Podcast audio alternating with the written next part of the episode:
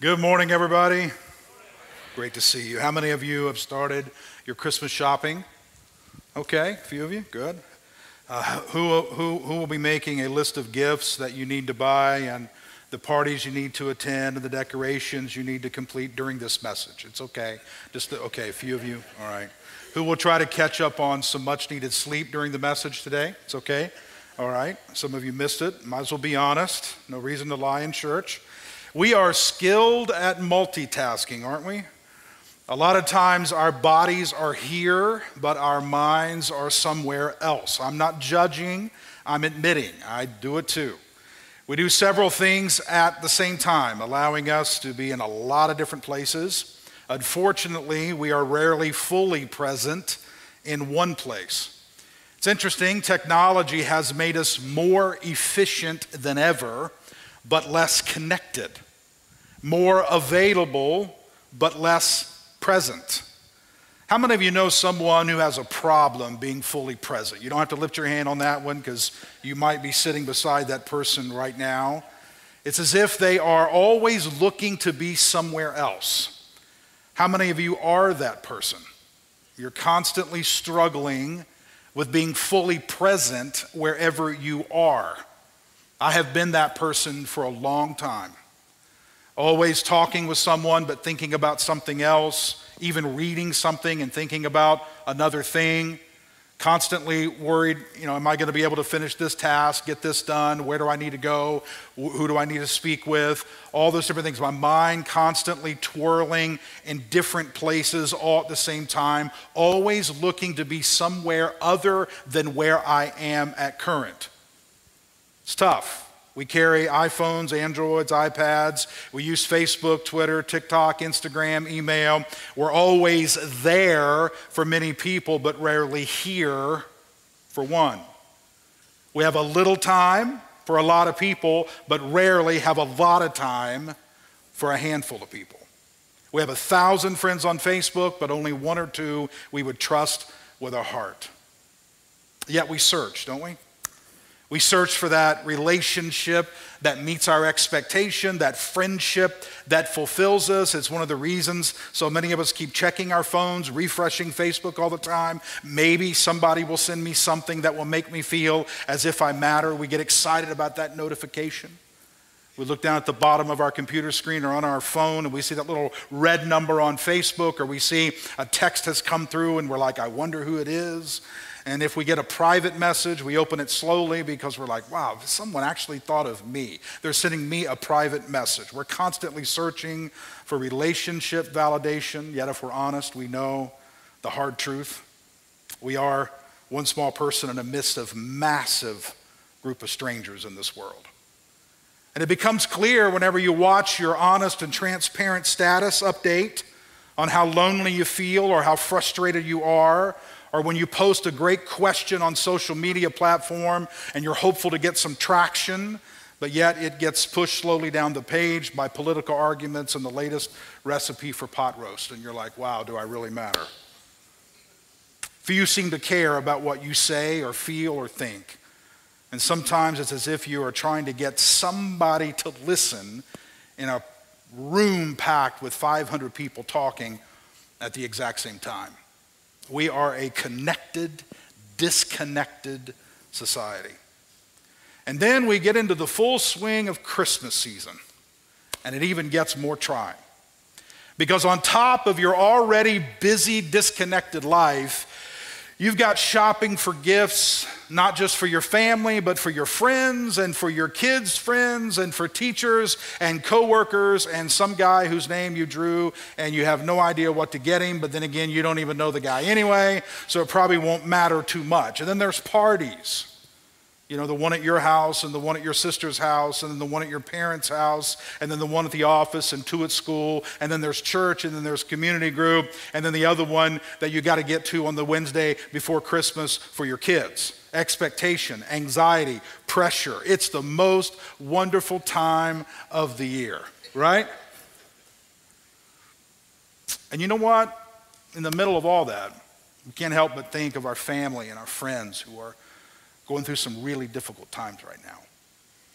Because in this room and watching online and in the service that will come following this one, we've got people who are unemployed, people who are ill, people who are going through marital issues, people who are depressed. Maybe it's your first Christmas without your mom or without your dad. And you look around and you want to help, but you got your own problems and you got your busy schedule. And although you long for connection and friendship and you want to be present for your kids and for your wife and for your community group and for those people who really need you, you just don't know how to get it all done and yet remain fully present during the season. And you wonder if once again you will get to January and you will say to yourself, as you have said to yourself many times in the past, where did this year go? Where did Christmas go?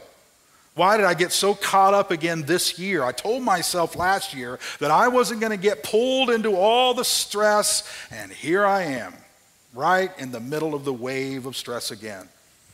So, how do you remain fully present in the midst of everything that's going on? And more importantly, how do you experience God's presence when everything is spinning around you? Is it possible? Well, I'm, going to call your attention to a comment that Paul the Apostle made many years ago, and yet it remains just as fresh as it did when he first penned it. Now, before we look at it, you need to know that Paul was writing to a group of Christians who were living under difficult circumstances. I mean, life was not easy for these people. And these Christians were trying to do what was right, what was good, what they believed was what God wanted, yet life was difficult, just like it is for many of you sitting in this room this morning. And we discussed this verse a few weeks ago in our Seasons series. So I'm just going to get to it quickly and kind of you know, jump into it just a moment. Won't get into the, too many of the details. But here's what Paul says in Galatians 6. He said, Let us not become weary in doing good, for at the proper time we will reap a harvest if we do not give up. Paul encouraged these Christians to not give up. He knew they were being tempted to stop. He knew they were being tempted to throw their hands up and say, you know what, I'm finished with this. I've done all I can do. I'm exhausted from trying to be what everybody needs.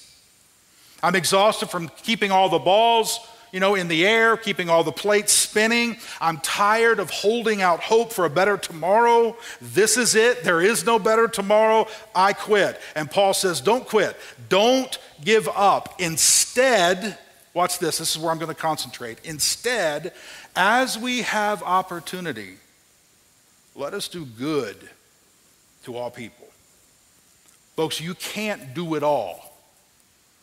You can't keep all the balls in the air forever. You can't keep all the plates spinning forever. You can't meet everybody's need. You can't get the schedule done perfectly all the time. You're going to drop a ball here and there. A plate's going to fall and get broken. You're going to miss a date. You're not going to be able to attend a party. You're going to forget about a particular gift. You're going to lose a good attitude. You're going to have some stress during the middle of all the stuff that's going on in this season. But when an opportunity to do good comes along, take it.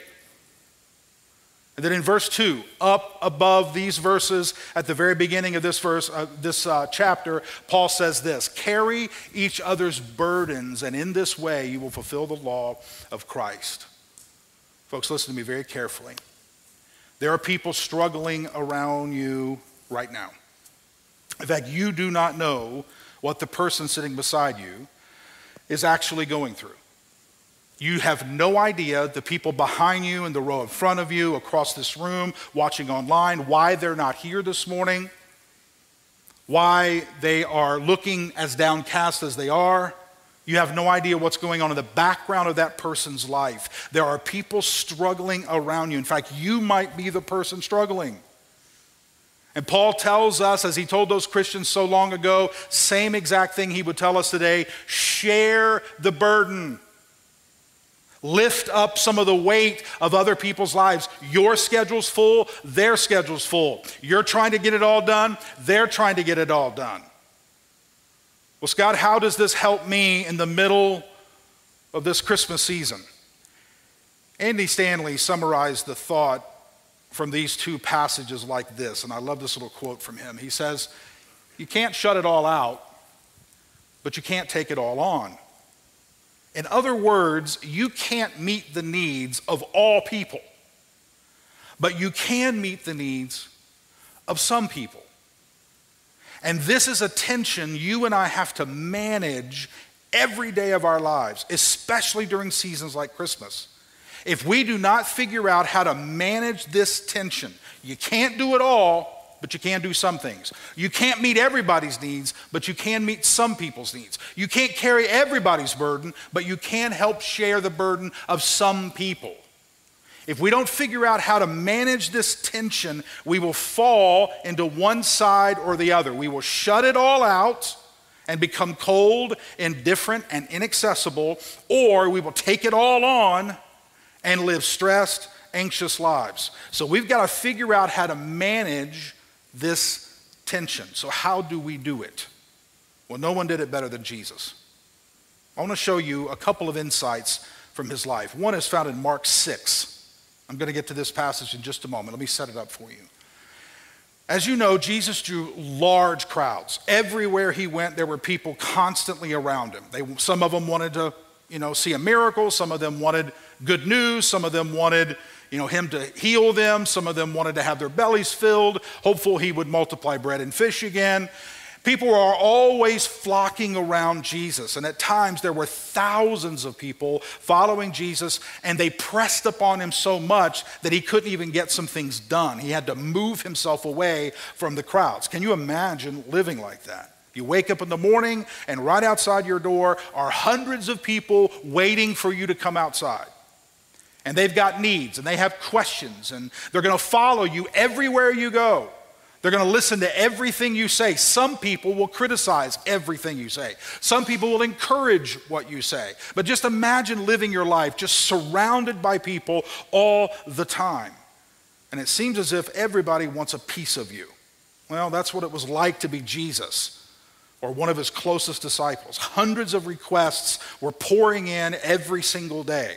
So, how did Jesus respond? You think your schedule's full? You think you have a lot of things to do?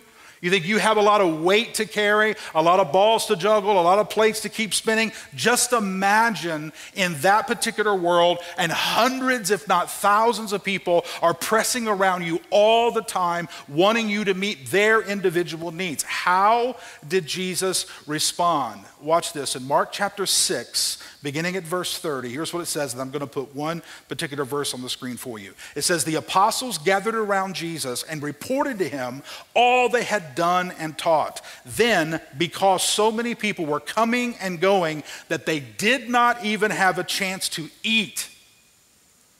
Now, folks, it would have to be a large crowd to stop some of us from eating, would it not?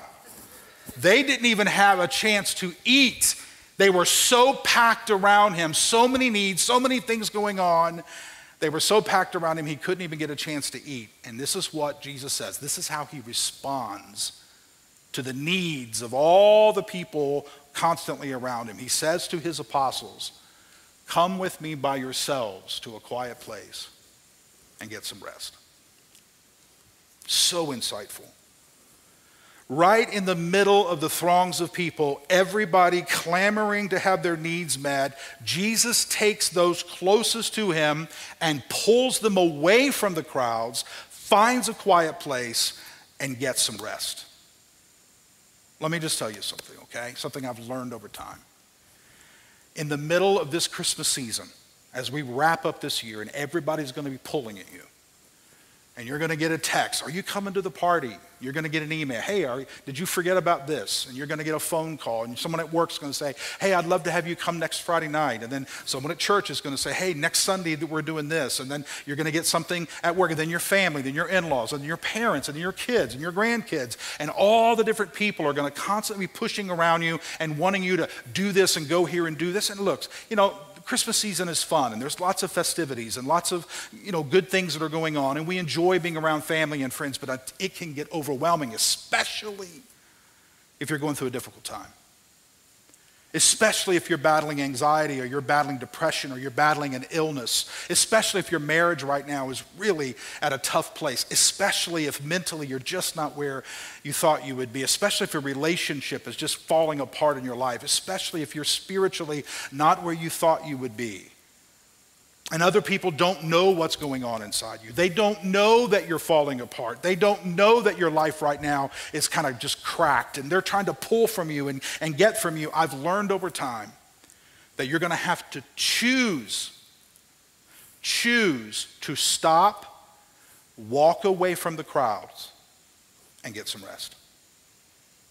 And that's going to be a decision you will have to make right in the middle of the busiest time in the ministry of Jesus, right in the midst of crowds of people who needed him, who wanted him to heal them, multiply more bread and fish, begin, you know, bring miracles, right in the middle of all these people wanting him to meet their needs, he pulled away and got some rest. That is the opposite of what we would think would have happened.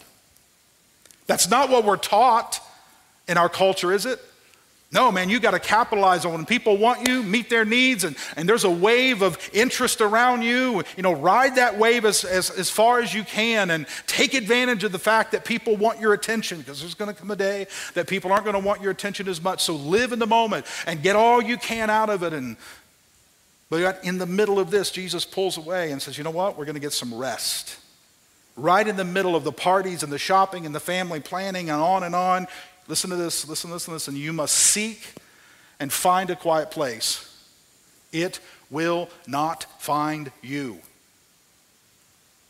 It will not find you. Folks, our, our culture will pull from you until you have nothing left. If you have a, a free hour, somebody can fill it. If you have a free day, somebody can pack that calendar, can they not? It will not find you. You must find it. You have to find it and you have to get some rest. Jesus modeled compassion, yes, but he also modeled rest.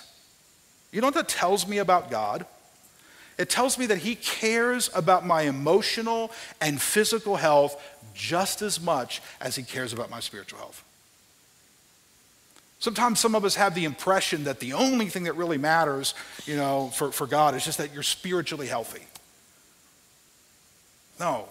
He wants you physically healthy, mentally healthy, emotionally healthy, relationally healthy, financially healthy, healthy in every single area. He cares about all of that in your life. And if you will pay attention to how he lived and pay attention to what he taught his disciples, you will see all kinds of wisdom just flowing from every single area and teach you how to live a healthy life in all those areas. Man, I wish I had learned this lesson many years ago. If I would have learned this lesson many years ago, I'd be at a different place in so many areas of my life. A different person, both emotionally, physically, spiritually, on and on it goes. It took a long time to figure some of this out. And I still struggle with it.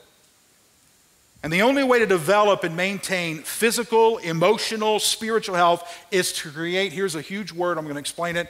It's a small word, but we don't understand it very well. We've got to create margin in our lives. Do you know what I mean when I say margin? Dr. Richard Swenson defines margin this way he says, Margin is the space between our load and our limits. It is the amount allowed beyond that which is needed. It's the amount you have beyond that which is needed. So you need this amount, but if you have margin, you have this amount. So you stop here and you have margin before you break. It is something held in reserve for unanticipated situations. Margin is the gap between rest and exhaustion, the space between breathing and suffocating. Some of us sitting in this room have little to no margin.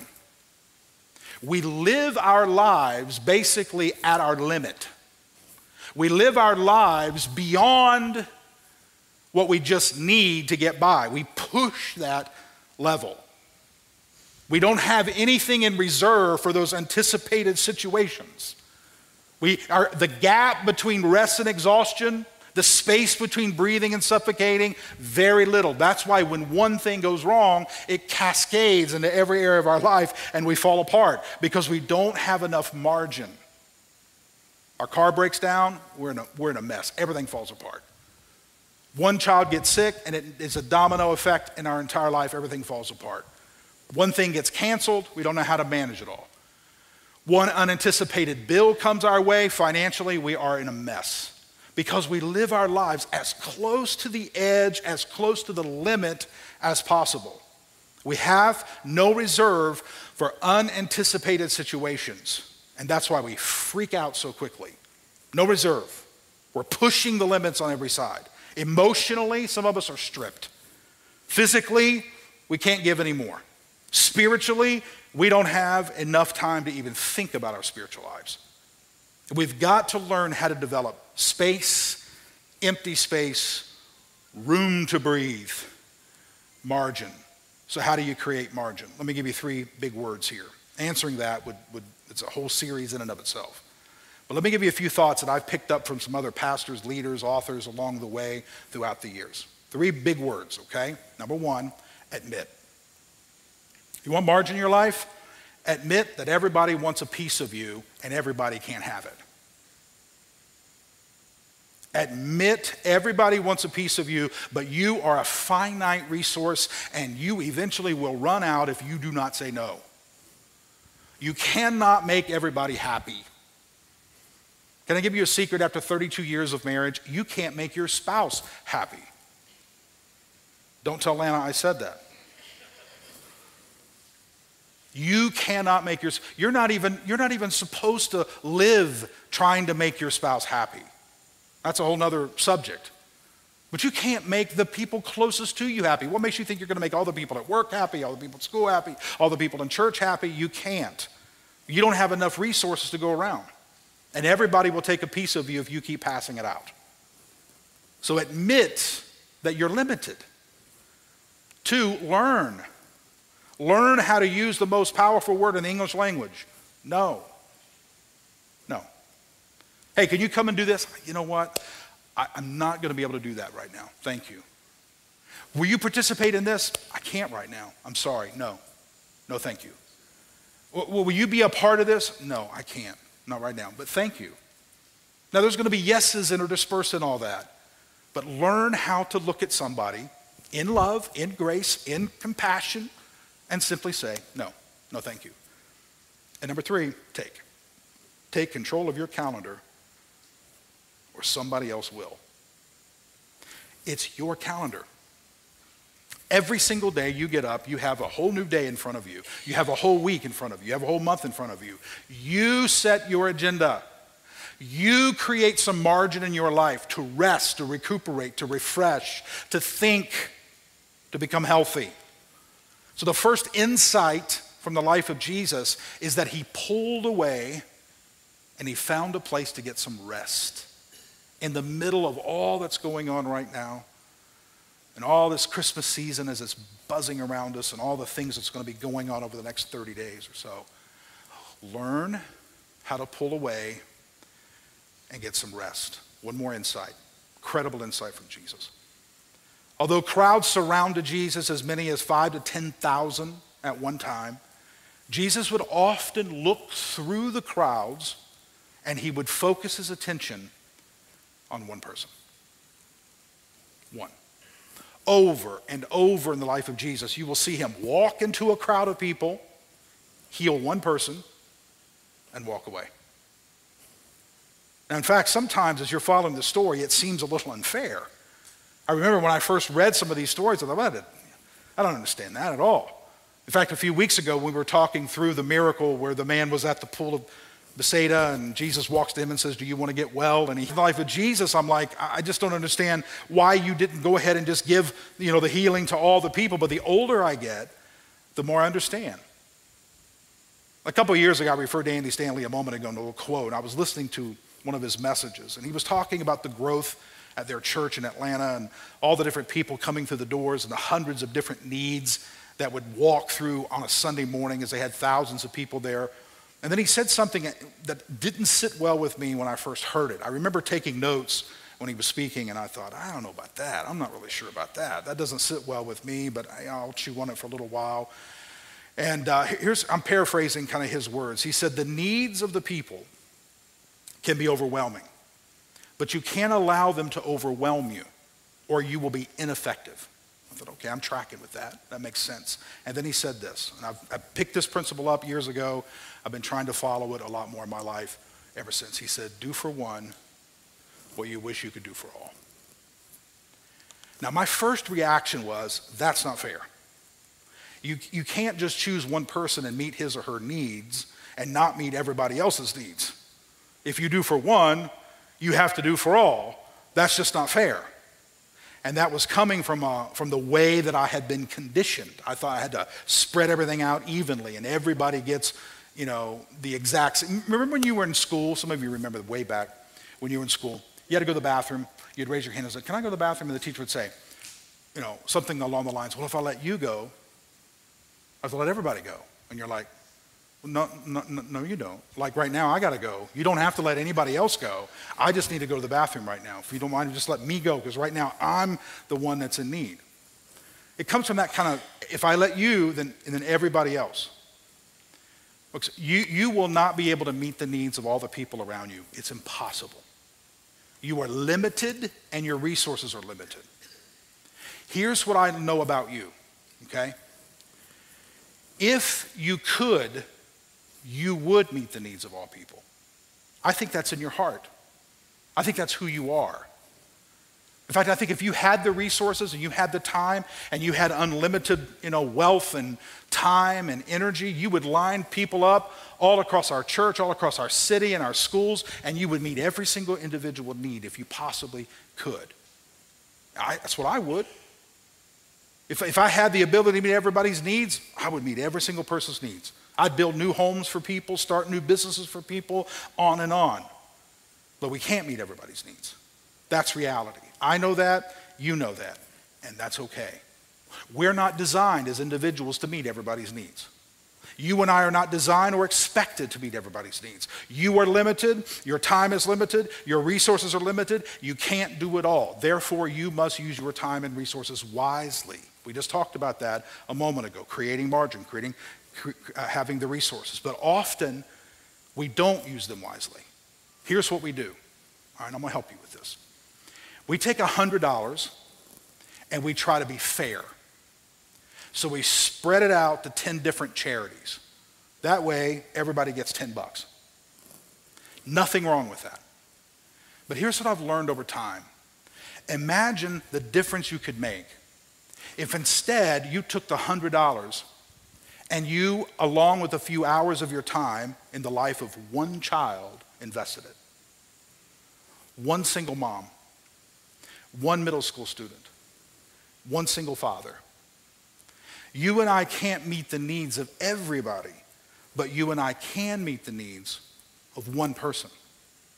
So rather than looking at the mass of people standing off at a distance, Look at one person standing closest to you and try to meet that person's needs. Do for one what you wish you could do for all. Because if you could, you would meet the needs of all the people, but you can't. But you can meet some of the very specific needs in the life of one person. So let's put this together, okay? Come away from the busyness that's swirling around you. Choose to rest. Sit in his presence and be fully present in the life of one person. So ask and answer these questions, okay? How can I get some rest? And what can I do for one person? When you find that quiet place, that place of rest, listen. Listen carefully and in that moment when you're resting, take some time away from all the business. Say, God, I can't be everywhere that everybody wants me to be. I can't go to every party. I can't buy all the gifts. I can't show up and be fully present in the lives of all the people who want me to be. So, God, speak to me in this quiet moment and show me the one person that I can make a difference in. Show me the one person that I can pour some time into this season. Show me the one person that I could dedicate maybe a couple of hours to that one person, or that one person that I could meet the needs by buying that particular gift for them. Help me be fully present in the life of one person rather than a little present spread out thin in the lives of a hundred different people. And if you will listen, if you will listen, and you're still unsure of what you should do, just pick somebody.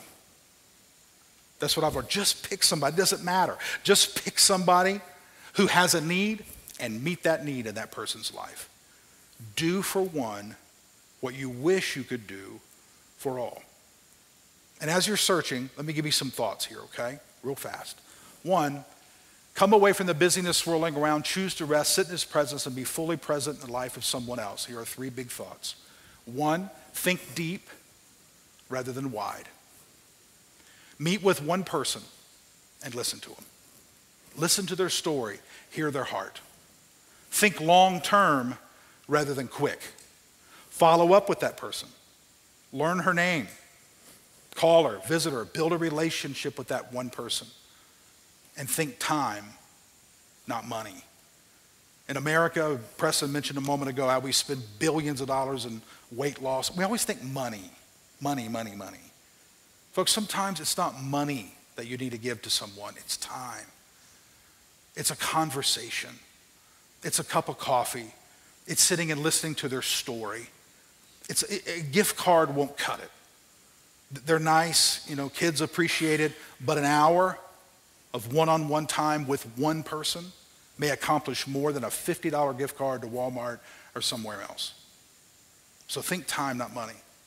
This strategy will move us past generic needs in the lives of hundreds of people and help us to meet specific needs in the lives of one person.